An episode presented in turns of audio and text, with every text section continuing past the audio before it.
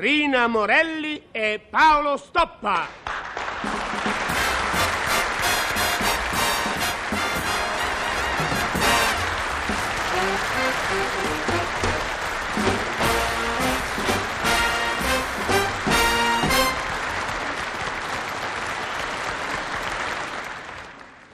Roma Trastevere, 18 febbraio 1970.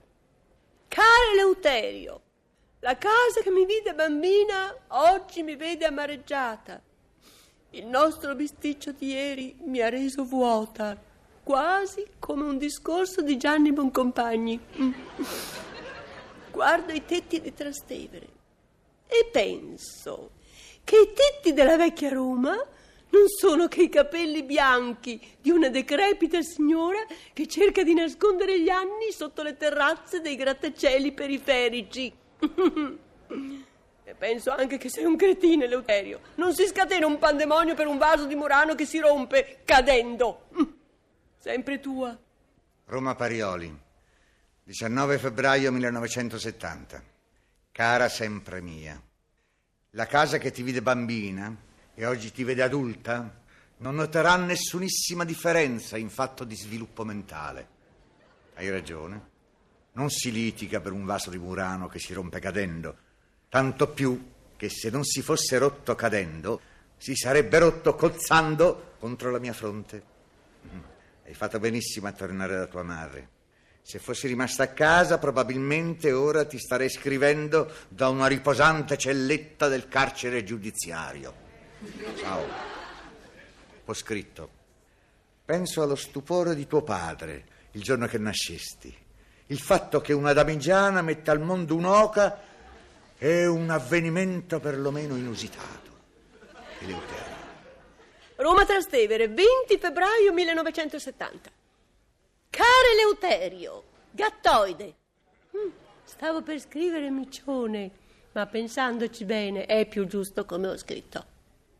Mammina ha letto la tua lettera ed è rimasta malissimo. Ti ricordi quello che disse papà quel giorno che sbagliò mira e si picchiò il martello sul pollice sinistro? Beh, Mammina ha detto cose analoghe, ma sensibilmente più dialettali e intercalate dal tuo nome. Per non ascoltare Luterio me ne sono andata in salotto e mi sono seduta sul grande divano bianco. Io penso che il divano in fondo è solo un letto matrimoniale che, stanco di stare sdraiato, si è messo seduto. Mi dispiace per il vaso di Murano. Mi dispiace che si sia rotto. Sempre tua. Roma Parioli, 21 febbraio 1970. Inusitata sempre mia. Da tre giorni mi sento una nullità. La mia intelligenza media, priva del tuo confronto quotidiano col tuo innato cretinismo, resta una povera intelligenza media. E questo mi disturba. Torna. Anche perché non riesco più a trovare le due poltroncine dell'ingresso e il puff della stanza da letto. Ciao. Ho scritto. La portinaia ha ritrovato le poltrone e il puff. Erano finite chissà perché sotto alcune paia di pantaloni, qualche calzino, un impermeabile, due cappotti, uno scendiletto e alcuni quotidiani di vecchia data. Eleuterio. Roma Parioli, 22 febbraio 1970. Caro Eleuterio, micione, mm, sono di nuovo da te, Mm, ma tu non sei con me perché io sto in casa e tu no. Quando tornerai a casa saremo in casa tutti e due, quindi io starò con te. Ho ricomprato il vaso di Murano e l'ho rimesso sul tavolo. E io penso che il tavolo in fondo è solo un pezzetto di parquet che si è messo i trampoli. E penso anche al futile motivo che l'altro giorno ci ha fatto bisticciare. Hm, Io stavo pulendo il vaso di Murano e tu eri lì che sorseggiavi whisky.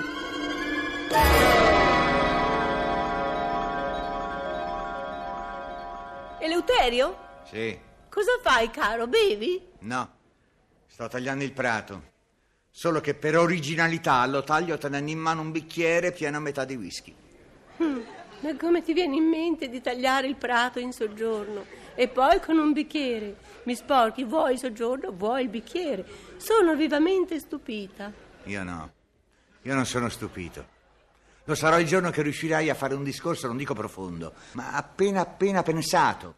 Ma che cosa vuoi che faccia uno che si porta un bicchiere alle labbra di tanto in tanto? Beve, no? Non lo so, ieri anch'io mi portavo il bicchiere alle labbra di tanto in tanto, ma non bevevo, facevo gargarismi. Vedi, cara, se la morte di un coniuge, provocata dall'altro coniuge, venisse classificata anziché uxoricidio, incidente, tu avresti già avuto un incidente. Ah, meno male che non l'ho avuto. Gli incidenti portano sempre un certo trambusto nelle famiglie. Guarda, mammina, ebbe quell'incidente della fuga di gas e ancora è agitata. Sono sempre terribili gli incidenti. Eleuterio. Mm. Hai perfettamente ragione. Se quel cretino del portiere di tua madre non si fosse accorto che c'era una fuga di gas, ora, ora sarebbe tutto a posto. Invece se ne è accorto. E come incidente mi sembra abbastanza grave. Eleuterio, ma che dici? Semmai l'incidente era la fuga di gas. Mm. Punti di vista. Beh, io vado a comprare le sigarette. Mm. Dal tabaccaio, Eleuterio? E dove vuoi che le compri dal farmacista? Cretino, il farmacista non vende sigarette. Eh, ho chiesto se andavi dal tabaccaio perché ho bisogno di sale e il tabaccaio vende sale. Il farmacista no, anzi sì, vende sale inglese, ma io voglio quello italiano grosso per la lavastoviglie, sì. Uffa. Ogni volta che esco per fatti miei devo comprare sempre qualche cosa per te. Ma cosa vuoi che sia un chilo di sale? Eh, un chilo di sale. Beh, questo magari sì. Beh, ciao, torno subito. Ciao. Fai con comodo, eh? Chiudi la porta. Uffa. Ah, senti Eleuterio, già che scendi. Eh, lo sapevo. Già che scendi. Queste terribili, mancabili parole che mi raggiungono sempre quando sto per varcare la soglia della porta di casa. Un giorno o l'altro mi uccideranno. Già che scendi, già che scendi, che accidenti dovrei fare già che scendo? Potresti ritirare il pane dal macellaio. E da quando in qua il macellaio vende pane? Non essere ridicolo, Eleuterio. Il macellaio non vende pane, vende carne. Però ha in consegna il nostro pane. Siccome il macellaio ci doveva portare la carne, ho detto al fornaio di dare il pane a lui, in modo che portandoci la carne ci potesse portare anche il pane. Però, siccome scendi tu, già che scendi, puoi passare a prendere il pane e anche la carne. Così eviti al macellaio di portarci il pane insieme alla carne. Mm.